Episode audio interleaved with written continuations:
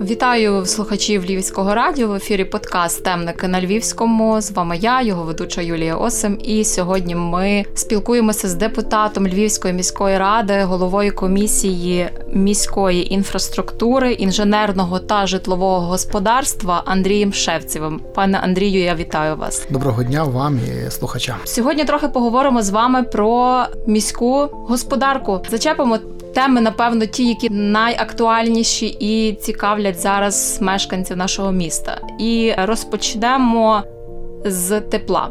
Нещодавно закінчилися гідравлічні випробування щорічні. Львів'яни вже до того звикли, коли в травні, фактично на місяць, люди залишаються без гарячого постачання. Минулоріч вони не проводилися. Як цього року, які результати, і наскільки ситуація втішна? Невтішна. Трохи знаєте, мені не, зовсім приємно, що Ляна до того звикли вже, бо краще би вони звикали до системних тих процесів, коли від, відкриваєш екран, звідти тече тепла вода цілий рік. А справді маємо вже завершені древіші випробування нашими комунальними підприємствами, і в багатьох домівках, в більшості домівок відновлене гарячого постачання. Є ще будинки, де певні роботи виконуються. Думаю, кілька днів і вже буде десь там 99,9, скажімо так. Минулого року гідравлічні випробування були, але. Після них не відбулося таких глибинних ремонтів, таких капітальних ремонтів через активнішу фазу війни, яка була, так і така трохи була більше сконцентрована увага наша на забезпечення військових підрозділів. На всі працювали на те, щоб забезпечити передову, і ми це відчули цього року дуже, тому що за словами фахівців на комісії значно більше поривів, значно більше потрібно вкладати ресурсів і значно більше є об'ємів роботи з ліквідації. Тому, от, власне, цей такий момент. Якщо ми не проводимо в один з років чи менше проводимо, то це дасть нам навантаження на перспективу на інший рік. Тому нам треба розуміти, що ми маємо більше інвестувати, залучити різних коштів. Коли ми говоримо про залучення коштів, ми сьогодні можемо понадіятися тільки або на кредитні програми, або на якісь грантову підтримку. Не знаю, чи зачерпне дуже сильно захід країни і Львів, та бо ми розуміємо, що в нас південь і схід просто знищені, але можливо будуть програми, і я сподіваюся на це, які дадуть можливість докласти до інфраструктури інженерії Львова.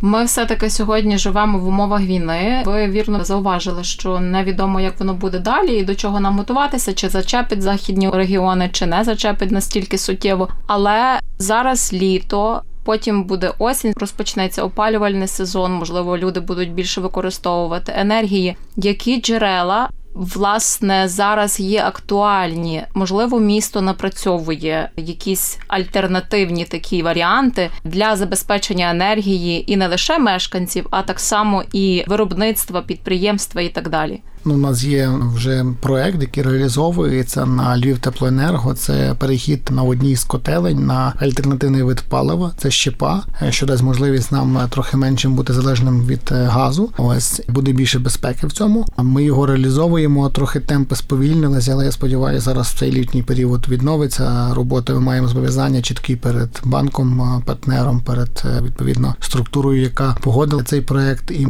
він би мав зреалізувати в швидкому часі. Окремо ми е, прийняли рішення з менеджментом міста, тобто департаментом, який опікується інфраструктурою, про те, щоб ми при ремонті сьогодні тих котелень е, насосних станцій максимально закуповували обладнання, яке дає можливість зекономити і трохи працювати, того, що не бути залежним від е, там потоку там та чи енергії чи газу. До прикладу, то теплові насоси, які сьогодні встановлюються, вже в кількох мікрорайонах поставлені таке обладнання, і зараз здійснюються торги закупівлі на наступні такі станції. Ще є ініціатива від комунальних підприємств, які будуть на власних покрівлях ставити сонячні панелі, принаймні, щоб цієї енергії хватало для власного забезпечення. Тобто є підприємства, які ведуть різну діяльність, і транспортні там і та і ті, що відходами займаються, і Львів світло, і підприємства водоканалу, структурні підрозділи, які мають окремі будівлі, там де є дах, на який можна було б встановити таке обладнання. Відповідно, бути трохи більше в такій безпеці. Ми з вами пережили такий непростий період, так коли був блекаут, коли ми всі були залежні від пального, від генераторів. Але знаєте, не на все обладнання хватає потужності, фактично ціна, яка стає, так тобто цей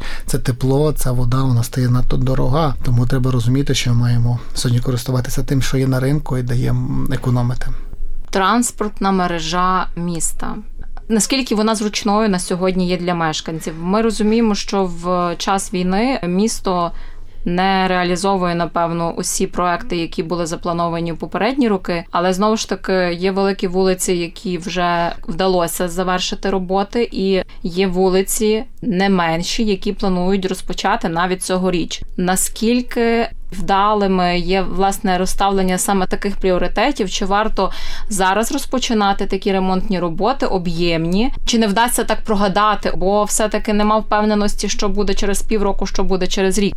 У мене є єдина позиція, так як я і відчуваю те, що мої колеги говорять в міській раді, в Децькому корпусі. Ми не маємо сьогодні права зупинятися чи стояти на місці. Це є основне. Потрібно працювати. По-перше, ми мали довершити ті об'єкти, які були в нас в роботі. Так, це вулиця Бандери, це вулиця Шевченка. Вони зроблені, вони відкриті. По них курсує транспорт. Найперше це громадський транспорт. Так вони зроблені з доступністю для і пішоходів, для тих, хто їздить на велосипедах, на самокатах. Так і багато різних будівель присутніх на цих вулиці, так які і навчальні заклади, і сфери обслуговування, і багато бізнесу є. Тому ми мали відповідно дати їм можливість функціонувати, тому що я з острахом ходив, дивився час до часу на Шевченка, розумів, яка ситуація в тих людей, яка ситуація тих підприємців, яка ну взагалі в мешканця, та який просто опинився в такій ситуації, що затягнувся цей ремонт з об'єктивних причин. Це є ковідні роки, кризові, так і по здоров'ю, і по ресурсах. Це початок повномасштабної війни Росії проти України. Відповідно, все адаптовувалось до тих реалій, які є. Місто витягнуло цей процес, і в депутатському корпусі також мали багато зауважень і сподівань, що це відбудеться якомога швидше. Маємо дві завершених магістралі. Сьогодні є унікальний момент в місті. Оцей буде період, коли жодна магістральна дорога, жодна артерія велика не закрита. Тобто, от ми від євро, якщо ви пригадаєте, кожного року було все в ремонті. Чи це було літо, чи весна, чи зима, чи пізня осінь, все було в ремонтах, і комусь це підходить підходило, хтось нервувався, там чи якісь жарти говорив, що все поперекривали, нема куди об'їхати, нема куди обійти. Це такий період, на жаль, який є сьогодні, що немає в ремонті жодної великої дороги. Маємо плани.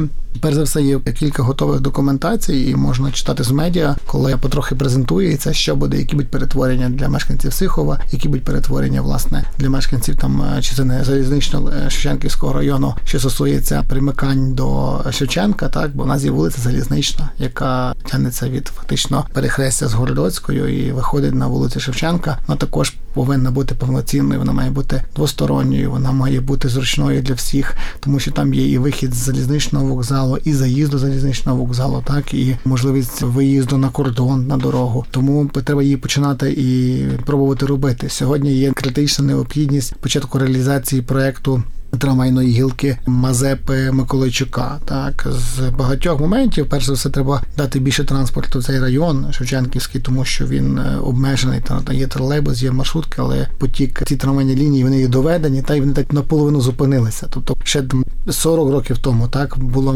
забудова, розбудовувався квартал житловий, школи, садочки, ну поліклініка, величезна лікарня, яка одна з найбільших в західній частині держави, будинки. Але трамвайна лінія дійшла до середини серединки. Так, і це треба долати цей шлях. А ми знаємо, для людини часом важко 50 метрів пройти далі, не те, що там пів кілометра. Тому треба починати цей момент модернізації цих двох вулиць з прокладанням трамвайної лінії. І це сьогодні ще є іншим важливим аспектом. Сьогодні на базі лікарні швидкої допомоги, яка тепер це називається Святого Пантелеймона, є відкритий Unbroken центр, та центр незламних. Відповідно, є багато людей, які проходять реабілітацію, лікування, протезування. Якщо не помиляюся, то фахівці з центру сказали, що 13 тисяч осіб пройшло вже такі відповідні обстеження, там процедури, і є якісь частина відсоток, які там і протезуються, і реабілітовуються. То можна розуміти, що та людина не тільки там має бути закритою в цій частинці, там наверху на пагорбі, так, але й має мати можливість з'їхати до центру з різних потреб, так або до, до нього мають приїхати родичі, чи друзі, чи побратими, чи до неї. Тому треба проект починати, бо нам розуміння, що це буде наростати та ситуація, коли буде така потреба, щоб доїхати до лікарні, обстежитися, там на щось відкоригувати або пройти якусь повторну реабілітацію. Та, але ми розуміємо, що це проекти все таки напевно довго буде, зважаючи на їхню вартість. Ну тут треба надіятися на підтримку держави і підтримку партнерів держави Україна, бо ми чуємо кожного дня про відновлення держави, про таку державу, яка буде дуже швидко відновлюватися. І знаєте, напевно, що мешканцям частини заходу України так якось складно віриться. Там та відбудова буде, але там Київ є, так а є там інші. Там і Чернігів постраждав, і Житомир постраждав. А там потім вже не говорячи про південь України, про схід України. Але я сподіваюся, що будуть і якась частинка розподілу коштів на місця сюди. Крім того, є сьогодні добрі умови в європейських банків. Та тобто у нас є партнер у Львові, Європейський банк розвитку реконструкції, Європейський інвестиційний банк. Також сподіваюся, що будуть ті чи інші організації, які будуть давати гранти на такі роботи. І відповідно є багато компаній світових, які би також могли приходити долучатись, тому що вони є виробниками чогось. Вони є навіть починаючи з тих там проектних рішень і ну там, там якихось таких практичних рішень, то ми будемо чекати на їхню підтримку, бо ясно, що у Львові стало грошей менше через військові дії, і економіка йде на спад. На жаль, це тільки початок. Окрім доріг, в нас ще є важливі об'єкти мости. Ми маємо міст на Ковча. Маємо міст на науковій. Це такі, напевно, найбільш інформаційно значущі і обговорювані об'єкти. Що з ними? Яка ситуація, і чи дочекаються вони колись завершення свого ремонту? Ну, міст на ковча це такий інфраструктурний об'єкт, який потрібно чим найшвидше розпочинати і цю розв'язку реалізовувати, враховуючи, що там є залізнична мережа. Ми вже перетримали цей проект кілька років, але це виключно через ресурси і через тоді узгодженості проєктів було. Сподіваюся, що все таки буде можливість до нього приступити. І в нас немає іншого варіанту, як ну мусимо це зробити. Так так само, як і дорога, яка є проєктована Суботівська, яка також може має виходити на Шевченка. Там все нормально, вона не є надто складною в єдиному моменті. Вона має перейти частина попід залізничне полотно. І цей проект надто дорогий в частині цього загального масштабного проекту. Відповідно, ну але треба починати так. Щодо шляхопроводу на науковій, в мене є моя позиція, і вона базується на спілкуванні з фахівцями, з міськими урбаністами, з тими, хто займається проектуванням на вуличної мережі, не тільки у Львові, а в Україні. І є ще така, знаєте, підтримка, бо були у Львові фахівці німці і їх перепитали, як би вони діяли, як би вони е, вчинили би з тим проектом. В світових містах такі шляхопроводи позабирали. Не було проектної рішення, проектна здатність не було прорахована на приватний транспорт, на громадський транспорт, тут трамвай, громадський транспорт. І є рішення, є ну проведено такий було, знаєте, замір, як курсує транспорт по наукові, як курсує транспорт по княні Ольги, як суміжні вулиці, там Кульпарківська працює, тролейбусна, Трускавецька. І є висновок, що треба забирати конструктивні ці елементи, робити цю вулицю, продовжувати в одному рівні з певним перехрестям. Трамвай обов'язково має курсувати, і він має бути продовжений до на вулиці Стрийської до автовокзалу. Але момент є в тому, що якщо цей шляхопровід там добудувати, так бо ніби кажуть, та не складно там один проліт поставити. Він фактично ускладнить, тому що нічого не зміниться. Ті, хто їдуть по Олі, вони знову будуть вимушені повертати на наукову і здійснювати ці маневри з переїздами. Але це для водіїв, так чи для громадського транспорту. А є ми з вами, які будемо їхати цим трамваєм, будемо зупинятися і йти пів кілометра для того, щоб пересісти, наприклад, на інший там транспорт, там трамвай, е, це тролейбус, ще автобус, і поїхати в сторону аеропорта чи поїхати в сторону Сихова. Навіщо? Якщо при однорівневому нижньому рівні розв'язки це буде. Два метри, ти вийшов з трамвайної зупинки, ти перейшов, сів на тролейбус чи на автобус, або ти перейшов через вулицю і сів в протилежний напрям. Ото сьогодні думати треба про те, що якомога зручніше робити наш, наш, наші комунікації, наші простори. Не можна розраховувати так, що там комусь нормально йти 200 метрів. Комусь нормально, хто фізично сильний, здоровий і має вільний час. Але жінці дитиною в візку чи по особі поважного віку з яким якимось там паличкою, та чи з якимось пакетом ще в руці. Я вже не говорю про особі з інвалідністю, та чи якісь мають вади, чи тимчасово мають там накладений гіпс там на, на, на милицях. Тобто це нереально. Там треба підходити до того, щоб цей простір, ця мережа вулична була зручною для людини, а не просто була. Ви згадали про княгині Ольги, наукову. Це по суті ваш район, ваш рідний район. Мені пригадалася ще така власне була інформація, щоправда, ще до війни. Місто говорило про те, що планують реконструювати власне новий ЦУМ, робити там громадський простір. Як сьогодні з цими планами ситуація? Місто виступало модератором. Там є кілька приватних бізнесів. Так, є власники цього нового ЦУМу, так, універмагу Львів. Є власники будівлі, яка колись мала бути клубом автобусного заводу. Так, є власники аквапарку. Так, є там ще орендарі міста, які мають ринок провісі. Є готель Супутник, і місто почало модерувати, як би можна було це все трошки поєднати, тому що якщо ви сьогодні як користувач цієї вулиці, вуличної інфраструктури, то вона не є досить зручною, все розірване. Там трошки зроблено біля ЦУМу, там трохи зроблено біля Фокстроту, там трохи зроблено біля пляжу, і воно так все ну не, не скомпоновано. Так управління урбаністики і архітектури на себе брало функцію змодерувати кожного вислухати, запропонувати, щоб це якась була одна лінія. Так що там можна було і пішохідну зону зробити, і велосипедну доріжку, якийсь громадський простір зелений, так як в нас є в кількох там вже районах. Це були розмови. Я думаю, вони продовжаться. І я сподіваюся, що наш український бізнес вистоїть і буде мати можливість ще дофінансовувати такі проекти. Ще один цікавий проект це реконструкція чи навіть така ревіталізація території погулянки.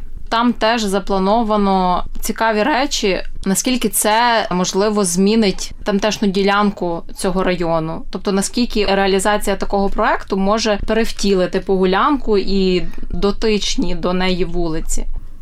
Я так поверхнево вникав в цей проект. Знаю, що це є проект державний, так який мав би профінансуватися певним державним фондом. А й там би мав бути такий е, така спортивно-розвиткова інфраструктура. Все, що робиться, так і робиться ще з певним розумом, з певним підходом і врахуванням для кого робиться, воно взагалі є фантастично. Тим паче в сьогоднішній час. Там є в нас класний палац молоді, так який би мав бути також свій час після напевно перемоги, трохи допильнованим, мала бути якась певна реконструкція, його відновлення. І якщо територія біля нього зміниться, так і там буде можливість, щоб від наймолодшого до найстаршого там знайшов, що робити, так то це класно. Бо сьогодні, на жаль, це є площа, яка збудована там 40 років тому. Так збудувався палац, збоку зробили благоустрій, заклали плитами, поставили кілька таких там підпільних стінок. На ті підпільні стінки закрутили дерев'яні лавки, поставили кілька там урн бетонних і і все. І це от тоді було. Та сьогодні ви дивіться, от нас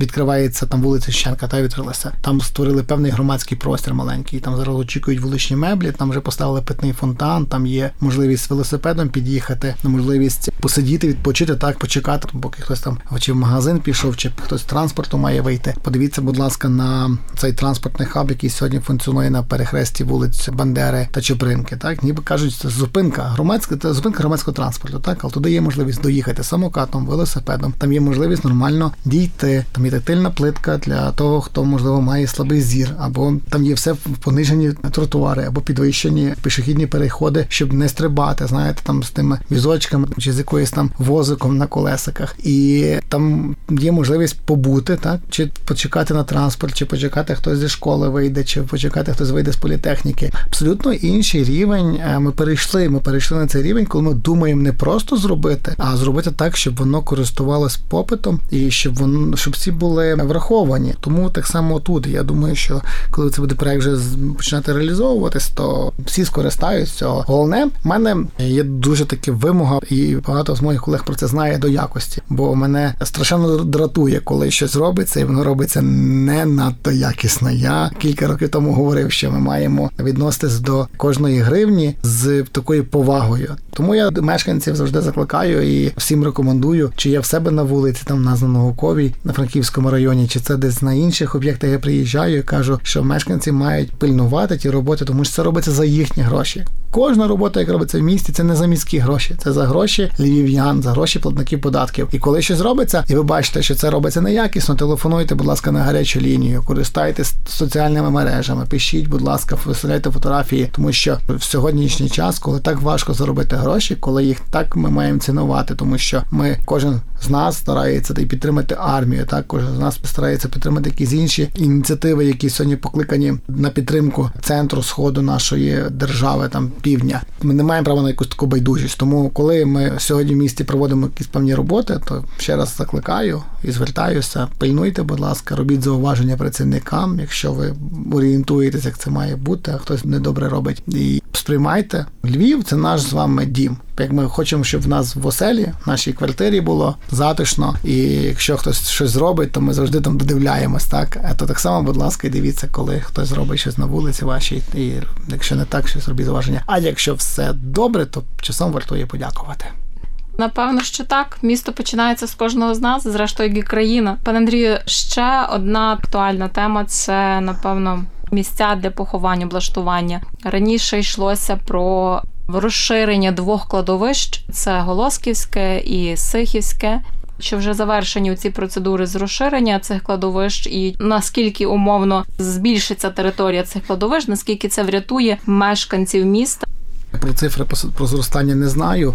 Можливо, справді є якісь моменти, коли там трохи більше поховань є. Але дивіться, в нас є кладовища, на яких дозволено здійснити захоронення. В нас додалися кладовища в громаді, тому що ну, громада зросла так після об'єднання 20-го року. Є два великих кладовища: це є Голусківське кладовище і це є Сихівський цвинтар. Відповідно, тривають роботи там з упорядкування, і є там можливість на одному складовищ збільшити територію за рахунок внутрішніх резервів. А на Сихові це є в співпраці з сусідніми громадами нашими, трохи збільшити також саму територію, межу самого кладовища. І ці роботи тривають. Але якщо хтось зауважив, хто має похованих рідних, хто відвідує кладовище, то трохи ситуація змінилася. Знаєте, вигляд і підхід до обслуговування зріс. Є ще момент, ми працюємо, і багато хто знає, над тим, аби все-таки збудувати, реалізувати цей проект крематорію, який планувався значно давніше вже, тому що є запит. На це від містян. І багато хто сьогодні користається послугами в Києві, кремування, потім повертають у Львів на захоронення. Тому маємо розуміти, що наша земля ну, Львів, якийсь обмежений в площі, так? То в певний момент є і зараз відбувається приріст, так? І відповідно ну місця будуть, але кожен має визначити для себе який підхід, і чи це зайняти якусь нішу так в землі, чи це там зменшити цю площу і більше дати можливість для там для природи функціонування. Але ще раз кажу, що до прикладу на Голосівському кладовищі сьогодні тривають роботи. Там навіть така фасадна частина змінилася, і там, де був такий самосів, він розчищений, підготовлене поле. Навіть зараз говоримо про те, що це буде поле почесних поховань. Така є такий момент. Є скоро цей проект буде зреалізований, буде висвітлений, і можна буде відслідкувати і мати більше про це інформації вже так з подачі міста. Нещодавно мер Івано-Франківська Руслан Марцінків заявив про те, що мешканці скаржаться на таке ускладнене пересування кладовищами міськими, і власне там будуть реалізовувати, впроваджувати послуги самокатів, аби вони могли легше пересуватися. Напевно, як взагалі вам така ідея? Багато хто так ну жартував з цього. Чи не виникає такої потреби, зрештою, у Львові? Все-таки Львів, напевно, навіть дещо більший і більше населення, ніж Франківську. Ну я не буду коментувати позицію там сусіднього міста, але я пригадую поминальні дні, так чи це є на весну, чи це є в листопаді, то чесно кажучи, від кількості автівок, так краще би було б самокати і ровери. Ну так, справді, тому що коли є не всі зможуть дозволити приїхати на автівці, так а ті, хто приїжджають, часом так понаставляють цих автівок, таке враження, що це знаєте, десь приїхали на ринок чи до супермаркету, так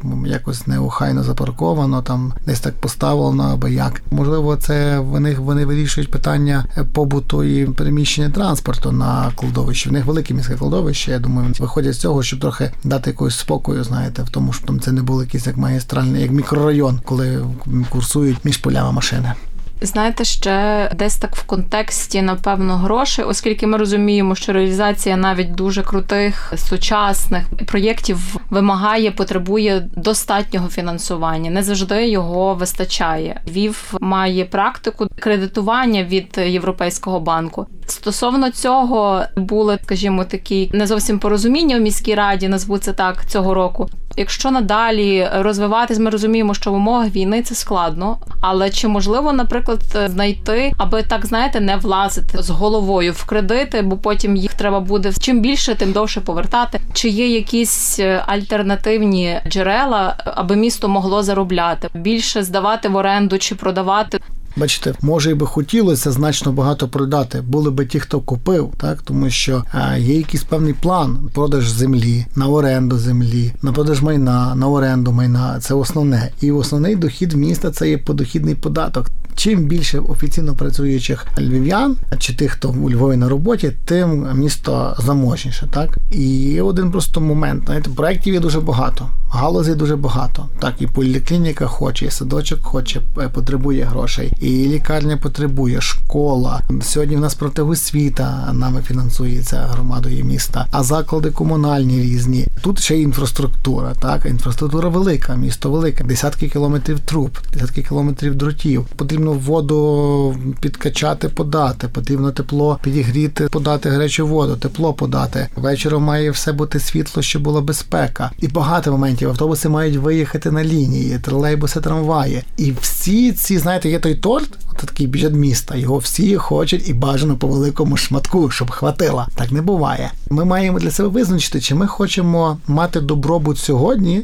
Чи ми хочемо добробут мати через 5 років чи через 10 років? Ризик в добробуті через 5-10 років є ще інший. Це є те, що кожен рік проект дорожче. Нема такого, щоб раз і подешевшало. От скільки я там маю можливість в місті, я був на роботі. Сьогодні я там депутатом обраним, є друга каденція. От всі роки воно все дорожче. Коли приносять часом на погодження цифру, і ти згадуєш, а в 17-му році це коштувало так, так, але в 17-му році це був 17 рік. Сьогодні є 23-й рік, і цифри абсолютно інші. Зросла вартість праці, зросли енергоресурси, зросли матеріали. І варто, якщо ти за щось беремося, чим швидше ми це зробимо громадою, тим це дешевше буде. І коли ми говоримо про кілька завдань, то ми мусимо вибирати рішення приймати на те, що ми залучаємо кредитні кошти, але ми маємо залучити кредитні кошти, які є на вигідних умовах для міста, і швидко реалізовувати, потім потрошки віддавати. Ну або ми тоді накопичуємо, хоча б з позиції навряд чи коли щось вдасться накопичити, тому що якщо хтось бачить, що є вільні кошти, то зразу з'являються потреби і ну.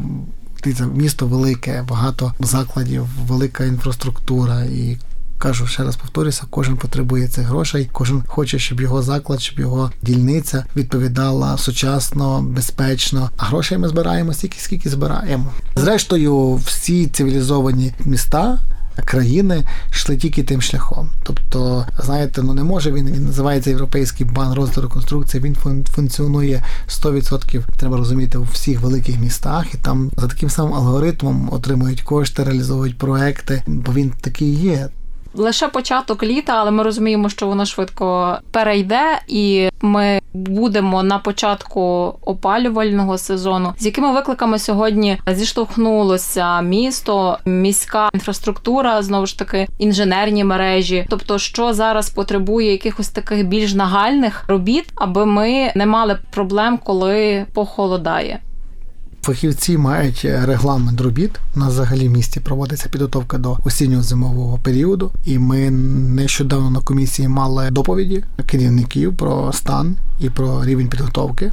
Я сподіваюся, це буде виконано вчасно і нам все вдасться, і Львів буде з гарячою водою і обігріта кожного оселя. А треба розуміти, що ми в 22-му періоду 23-го року початку здійснювали закупівлю великої кількості генераторів. Великої кількості переобладнували систему під те, щоб генератори функціонували. Сьогодні я вже згадував в нашому в нашій розмові про те, що ми закладаємо кошти на купівлю обладнання, яке дасть можливість економити, яке дасть можливість певний момент бути на якихось власних часових ресурсах потужностях. І це зараз, знаєте, фахівці є, хоча значна частина мобілізованих і комунальних підприємств працівників. І я хочу подякувати, зазначити, що ми вдячні.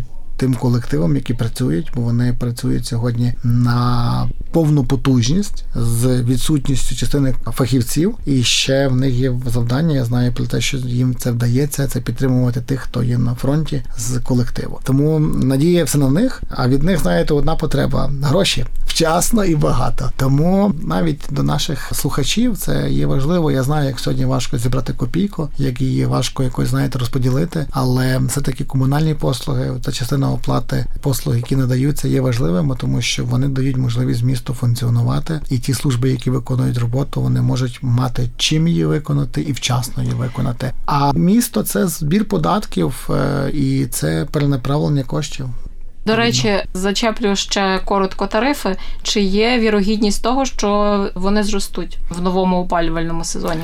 Дивіться, вже починає воно все зростати, але воно зростає не з позиції міста. Я хочу наголосити на тому, що є державна політика, певна регуляторна, яка піднімає тариф сьогодні. Ми знаємо на електроенергію. А тарифи, які є для населення в містах, вони є сьогодні занижені. Щоб розуміти, ми з міського бюджету дотуємо комунальні підприємства і водопостачання, і теплопостачання, щоб вони належно працювали, тому що тариф є невідповідний через те, що всі складові, щоб виготовити якусь продукцію, так вода це там подати воду, а тепло це його виготовити і подати. Відповідно, вони є значно дорожче ніж те, що збирають сьогодні з населення. Але такий час сьогодні є. Сьогодні, звичайно, можна нарікати багато і на зарплату, і на пенсію, і ще й на тариф, та який є. Місто це сьогодні комунальне підприємство в управлінні міста, але ми купуємо газ, ми купуємо в державного підприємства, електрику ми купуємо на енергоринку і можемо його часом купувати як і в приватного надавача послуг. Паливо купується в приватних структур або сьогодні є державна компанія, яка продає паливо. Дуже багато чинників. Але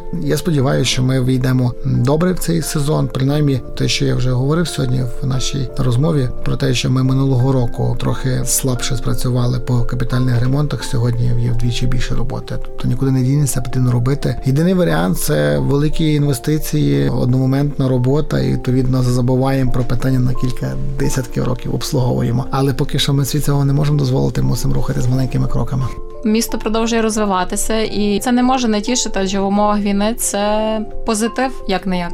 Пане Андрію, я дякую вам за сьогоднішню розмову. Я дякую вам за запрошення і прошу наших мешканців слідкувати все таки за тим, що відбувається в місті, цікавитися. Також можна до нас звертатися. Ми є і на Ютуб сторінці. Ми є і на сайті депутатів Львівської міської ради. Наша комісія, про яку ви згадували, це міської інфраструктури, інженерного та житлового господарства. Сподіваюсь, що наша розмова буде корисна.